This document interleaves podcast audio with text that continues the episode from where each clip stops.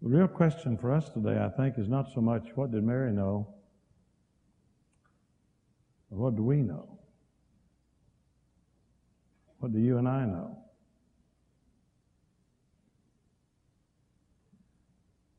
Did you know not only that he was born in Bethlehem in a manger, born of a virgin, announced by angels, visited by shepherds and wise men? But did you know that within a few months, he with his mother and father, earthly father Joseph, would be forced to go to Egypt to escape a horrible, evil ruler named Herod who wanted to kill him.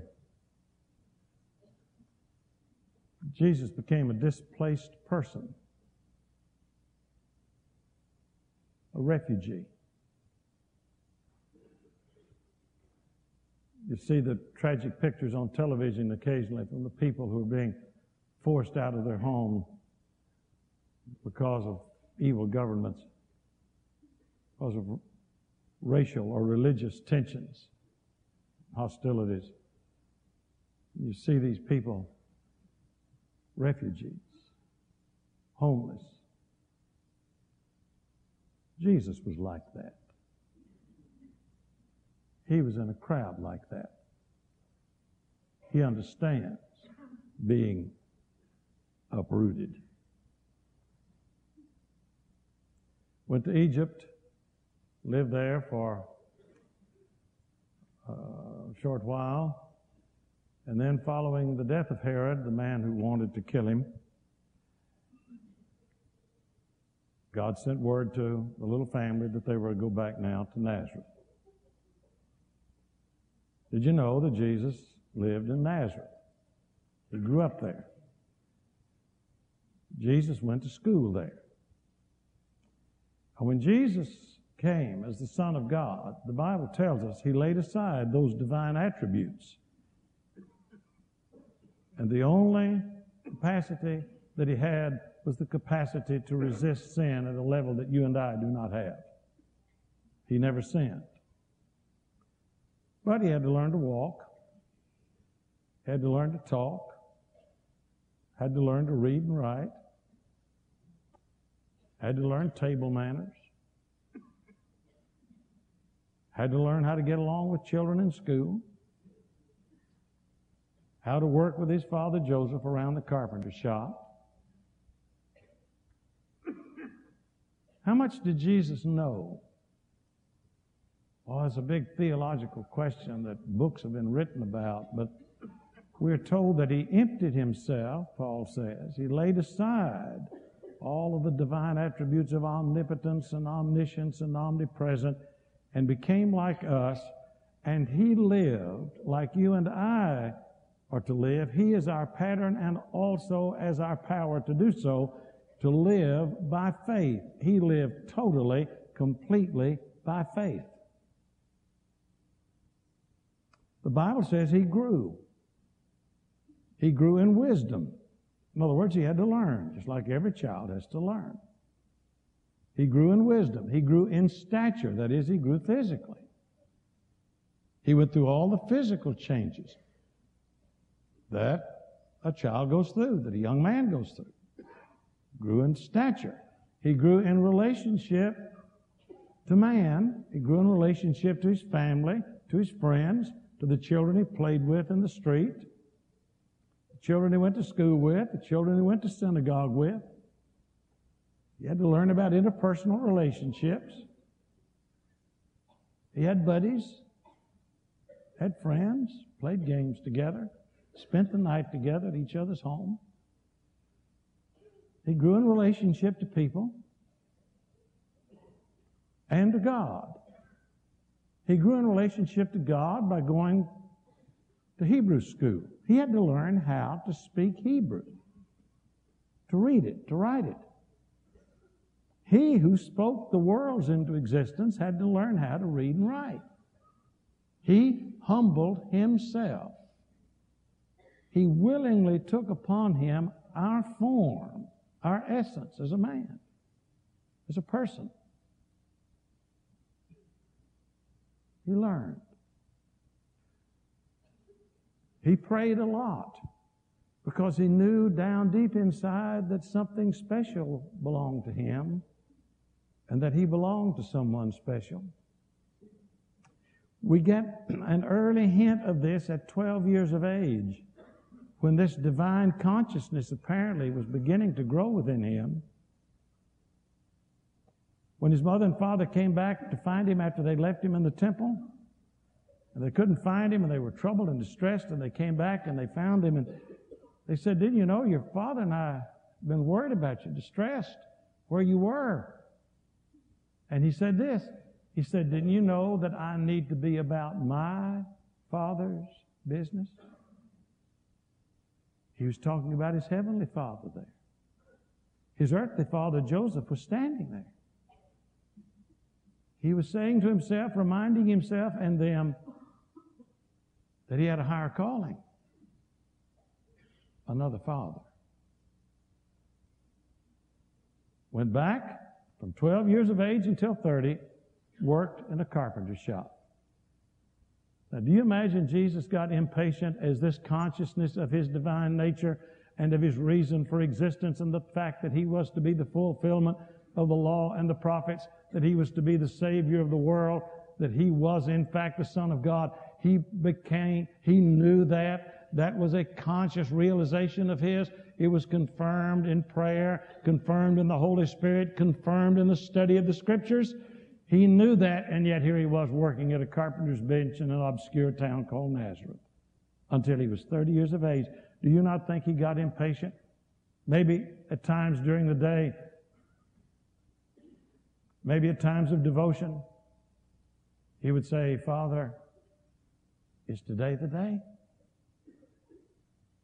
Am I to begin our ministry today? Not yet. Back to the carpenter's bench.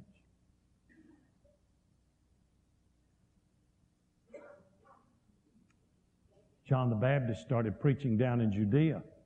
Great crowds began to hear him and the word drifted back to Nazareth up in the north.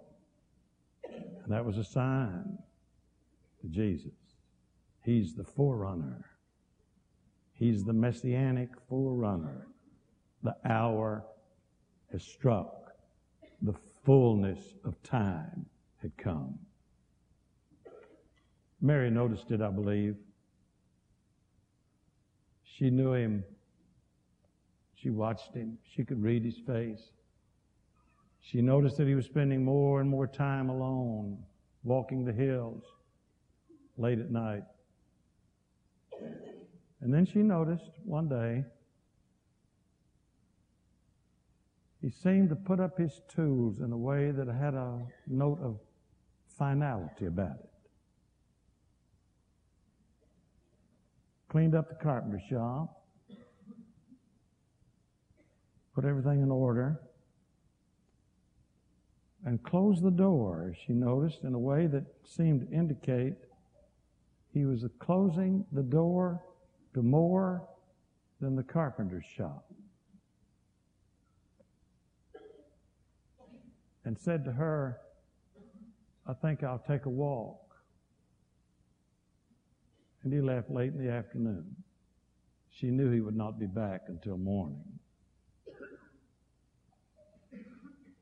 So she prepared a little lunch for him to take. Got some pita bread, made him something to eat, wrapped it in a little napkin. He came in early in the morning and had a different look in his eye. Peace on his face, but a fire in his eye. She knew.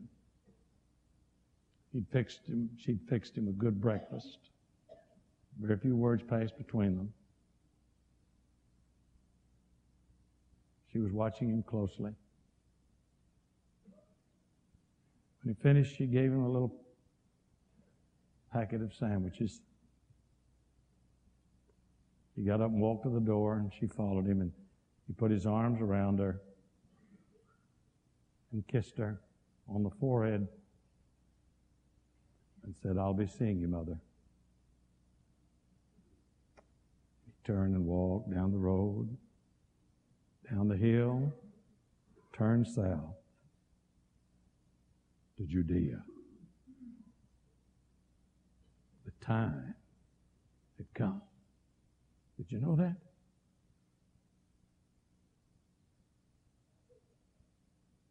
Know that. He went down and said to John the Baptist, his kinsman, John baptized me. John said, Oh no, I'm not even worthy to touch your shoes. Yes, John, you do it. It fulfills the purposes of God. Well, why was he baptized? He never sinned. He never needed to repent. Why did he baptize? Why was he baptized? He was baptized to further identify himself with us sinners. He didn't have to be baptized. He was baptized to identify himself with us publicly so that when we are baptized, we identify ourselves with him publicly. It's not the water that changes us, it's the relationship, the coming togetherness that changes us. And from that moment, for 40 days and 40 nights, he was driven into the wilderness and was tempted, the Bible says, in every way that you and I are tempted. For 40 days and 40 nights, tempted. Did you know that? Did you know that every temptation you have, Jesus has had and resisted with the power of prayer and the power of the Spirit of God within him? The power of faith? He resisted for 40 days and 40 nights. Oh, I believe Jesus could have sinned. He could have succumbed. If he were incapable of sinning, the temptation was a was a fraud, was a was an act, was hypocrisy. And one thing God is not is a hypocrite. This was real. He was tempted and resisted victoriously. The temptations did not end with the 40 days. It continued all through his ministry. Different ways, different places, different people. But it recurred. And he continually resisted. And then did you know that he went about doing good? Did you know he went about telling people that God loved them? Did you know he went about telling people that God loved everybody? It was this word all on his lips that endears him so to us. Whosoever will may come. I've not come to call those folks who think they're righteous. I've come to call sinners, all of us. I've come for you. Not just Jew, but Gentile, whatever nation, whatever race, whatever language, whatever color. He's the inclusive Christ. He is the universal Savior. And he went around telling everybody, God loves you.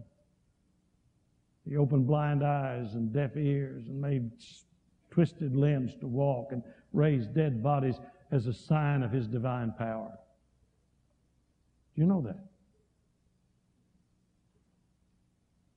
Jesus loved every one of us and loves every one of us. They accused him of being a friend of sinners. That was meant to be a criticism, a sarcastic criticism of Jesus. He's a friend of sinners. What they intended as a criticism became the brightest jewel in his crown. No greater eulogy could be pronounced about Jesus than to say he's the friend of sinners.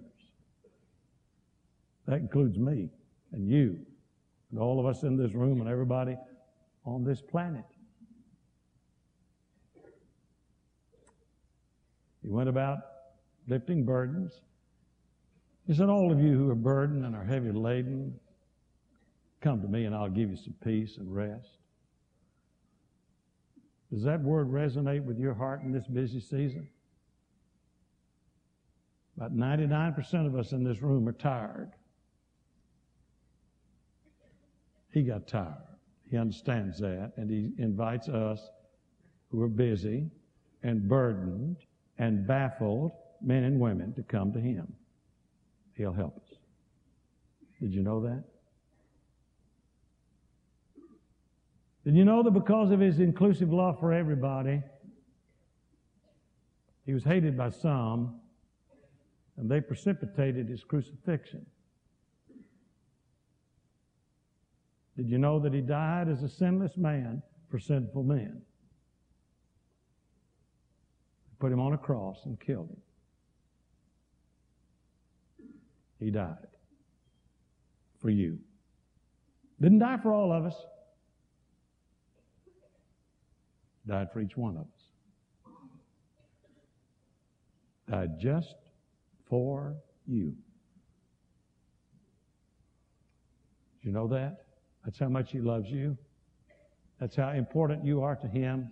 That's how valuable you are to Him. He died for you.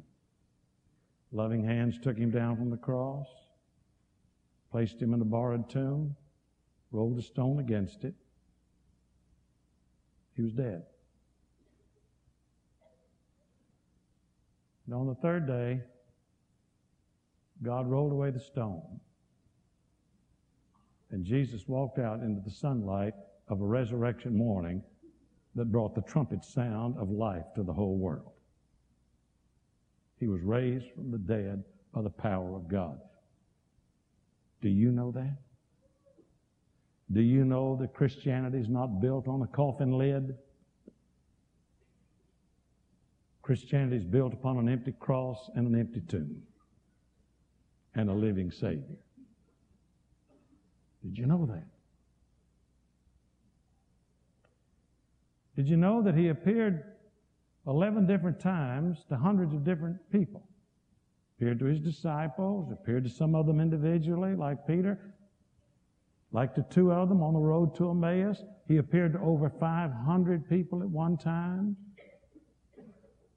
Jesus rose from the dead and appeared to people. Did you know that? There's physical evidence. People saw him, ate with him, touched him, more people saw the resurrected Christ than witnessed the signing of the Declaration of Independence. It's a historical fact, irrefutable, indisputable. Do you know that? Jesus rose from the dead. And then did you know that one day he walked out to the Mount of Olives with his disciples? They didn't know what was coming. You read about it in the first chapter of Acts. They were walking along and they, the disciples asked Jesus,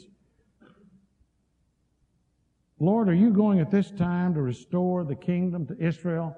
Now, here's a very important passage of Scripture with three great lessons in it for us. I'll touch on them just briefly. I hope you'll turn them over in your mind.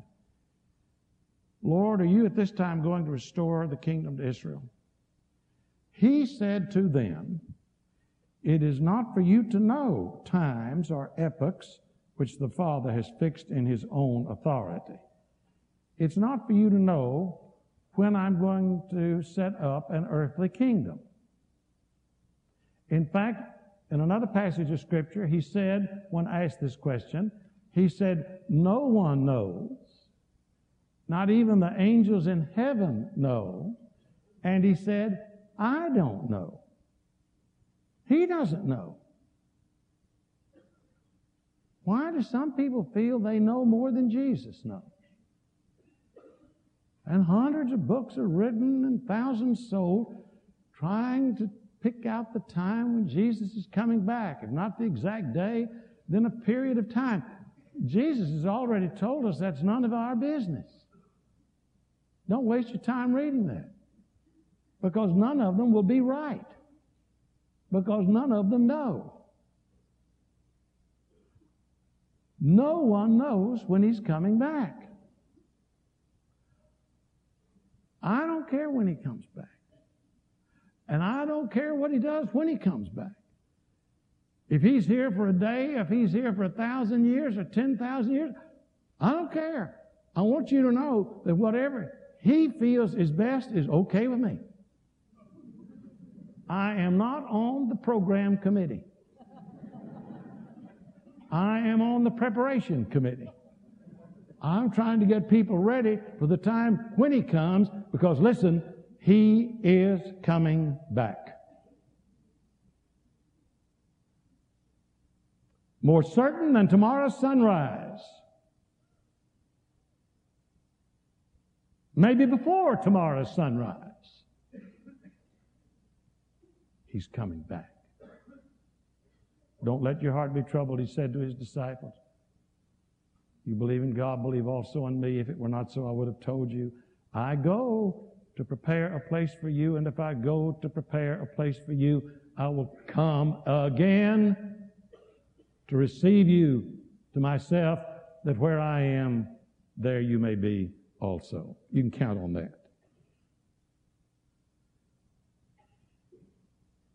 The important thing is not to try to figure out what time he's coming back. The important thing for us to figure out is where, whether or not we're ready for his coming back. Do you know that? Do you know you're ready? If he comes within the next 30 minutes, are you ready? Be ready, he said.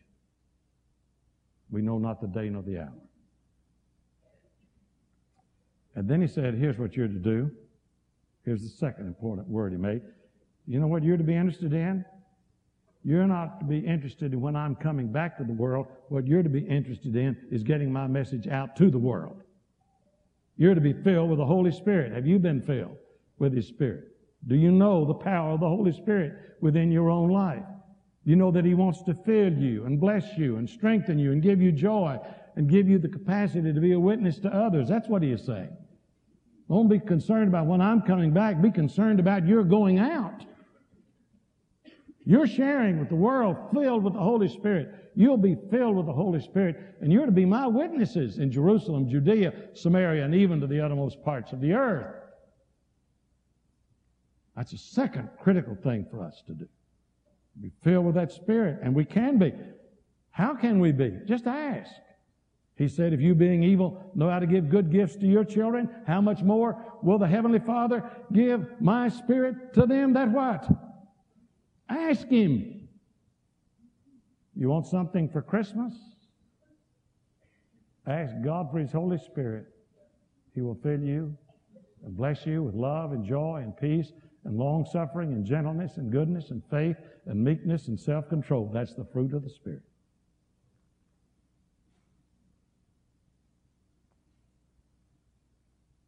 And then he ascended. Now the disciples are standing there looking around. And two men standing beside them in white apparel said, Men of Galilee, why do you stand looking into the sky? This same Jesus, who, was, who has been taken up from you into heaven, will come in just the same way as you have watched him go into heaven. Now that's the key. Here's the important thing about the second coming of Jesus Christ. The most important thing about it, it is he, he is going to come personally. This same Jesus. Not some substitute, not one like him. The one with nail prints in his hands and a spear wound in his side. That's the one that's going to show up. He's coming. This same Jesus. Going to come in like manner. How did he come? How did he leave? He left personally. How is he coming? He's coming personally. How did he leave? He left suddenly. How's he coming? He's coming suddenly. How did he leave? He left in the company of his followers. How is he coming? In the company of his followers. He is coming with his own and for his own. Paul elaborates in 1 Thessalonians, writing to the church at Thessalonica, a town in Greece. These people were dying, some were being killed, and they were distressed over death, and Paul wrote them these comforting words. He said, Now listen, I paraphrase this. I don't want you to be uninformed. He said about those who have gone to be with the Lord, that you do not sorrow as others who have no hope. For if we believe that Jesus died and rose again, even so, them which have fallen asleep in Jesus, which is a picture of a body asleep, but the soul alive and well and at work with Jesus. For the moment we die, we do not go into some ante room. We do not go into some waiting room until the Lord comes back. We go instantaneously, immediately into the presence of the Lord, even as Stephen, before he left this earth, looked up and saw the Jesus standing at the right hand of the Father. We go immediately into the presence of the Lord, even as Moses and Elijah did, who met with Jesus on the Mount of Transfiguration in physical forms recognizable by the disciples. We go immediately to be with the Lord. Funerals conducted yesterday by myself and other members of our staff. Those people are today with the Lord. They're not waiting somewhere. They're not in some anteroom. They're present with the Lord. Their bodies have taken upon them the form of sleep, the appearance of sleep but their souls are alive and well, more alive and more well than they have ever been in their entire life in the presence of the Lord. Don't worry about that. They're there, and we're going to meet again. And this is the great word I'm coming to. 16th verse, for the Lord Himself, I like that. He emphasizes it, redundancy. The Lord Himself, not just the Lord, but the Lord Himself will descend from heaven with a shout with the voice of the archangel and with the trumpet of God. And the dead in Christ shall rise first. They'll appear first. And those who are alive and remain shall be caught up together with them in the clouds to meet the Lord in the air. And thus shall we always be with the Lord. Therefore, comfort one another with these words. You know what I, what I believe from reading this? That word together just jumps out at me and the sequence of this says something to me. This is not my own private interpretation, although I believe it and hold to it. You know what I believe is going to happen? Don't know how it's going to happen, but you know where I think it's going to happen? When the Lord comes back, all of our loved ones who preceded us to the Father's house, who are already there, are going to have new bodies, and they're going to come with Him. He's going to come with his people that are already there. And those of us who remain shall be caught up, Paul says, together with them. You know what's going to happen? I believe we're going to be caught up together with our loved ones before we meet the Lord Himself. That's just like Jesus to me. He knows how eager we are to meet our loved ones. He knows we want to see each other, hug each other, and so he's going to kind of stand aside and let us meet together. You know, when something wonderful happens to you, you want people that you love to be with you, don't you? You, you come back from some great experience and you say, Oh, I wish you could have been there. I wish you could have been there. I remember going to the Louvre in Paris for the first time, knowing how much my mother loved art, and she was an artist and painted, how she would have loved to have been there and seen that. Never got to go there. I got to go there. And I stood there thinking, oh, I'd give anything if my mother were here. She could help me understand this art better. But she was not there. I was there, but I wished for her. Well, I believe the Lord knows that instinct within us to want to share things with people that we know and love. I think when the Lord starts back, the first thing that's going to happen is going to be this great entourage, this great forward company of the Lord, His people coming. And we're going to meet them in the heavens. We're going to be caught up together with them. I'm going to see my mother and dad. I'm going to see Beryl and Charlie. I'm going to see my grandparents. Martha's mother is going to come running to greet us, and Awa and her dad, dad, her, mother, her grandmother, and grandfather. Our little baby that died at birth. We'll see you. And we're all going to start hugging each other. And I'm going to say, Mother, I want you to meet Avery and Julia and Megan and Michael and mother say, Buckner, you know the Bible. We've been watching you all along. We've been seated, as the book of Hebrews says, in that great balcony encompassing about you is a great cloud of witnesses. We've been pulling for you. We've been watching you. We know you. We know you. We'll all hug each other and greet each other. And they're going to say, Listen, Buckner and Martha, you've never seen anything like it. You've never seen it. It's just indescribable. It's incomprehensible. But you haven't seen anything yet. Wait till you see him. The fairest of 10,000. The bright morning star, the lily of the valley, the rose of Sharon, the Lamb of God, the baby of Bethlehem. We're going to see him. And there he is. There he is.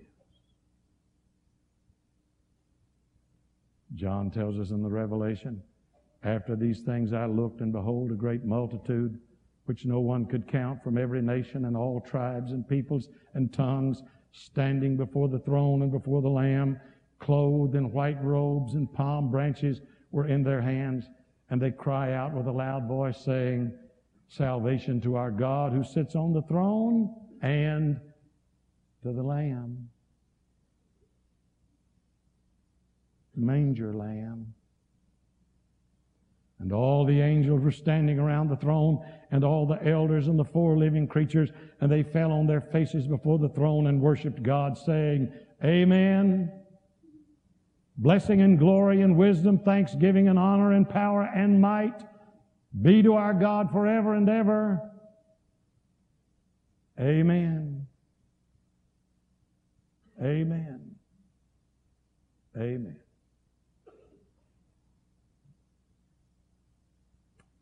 Do you know that day's coming? Every one of us in this room have one more move to make. At least one. Martha and I are planning to live in our little house until we move to the Father's house, God willing. But we still have one more move to make, and so do you. Every one of us has one more change of address. And you determine what that will be by what you do with Jesus. Do you know that? Do you know that?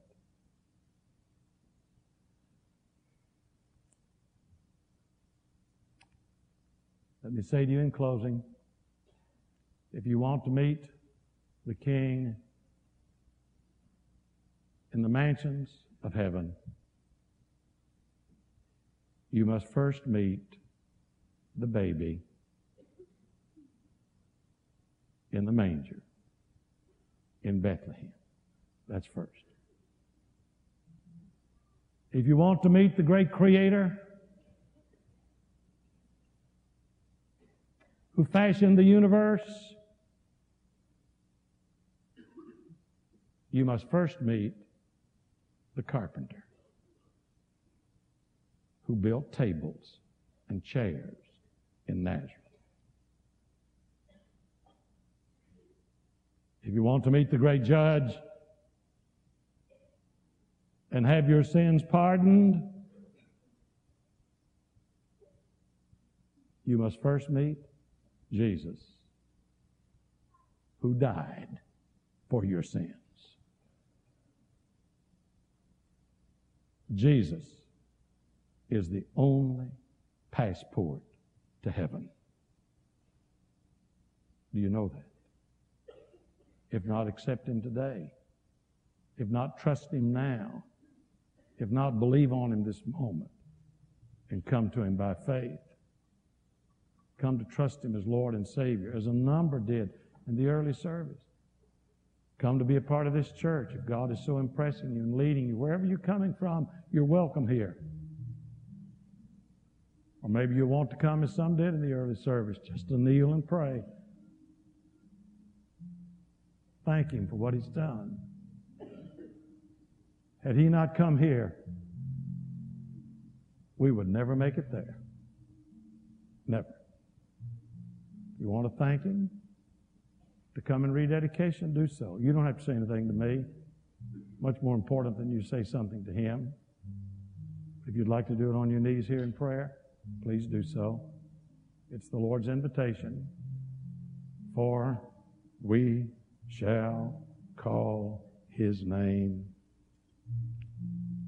Jesus, or He shall save us from our sins.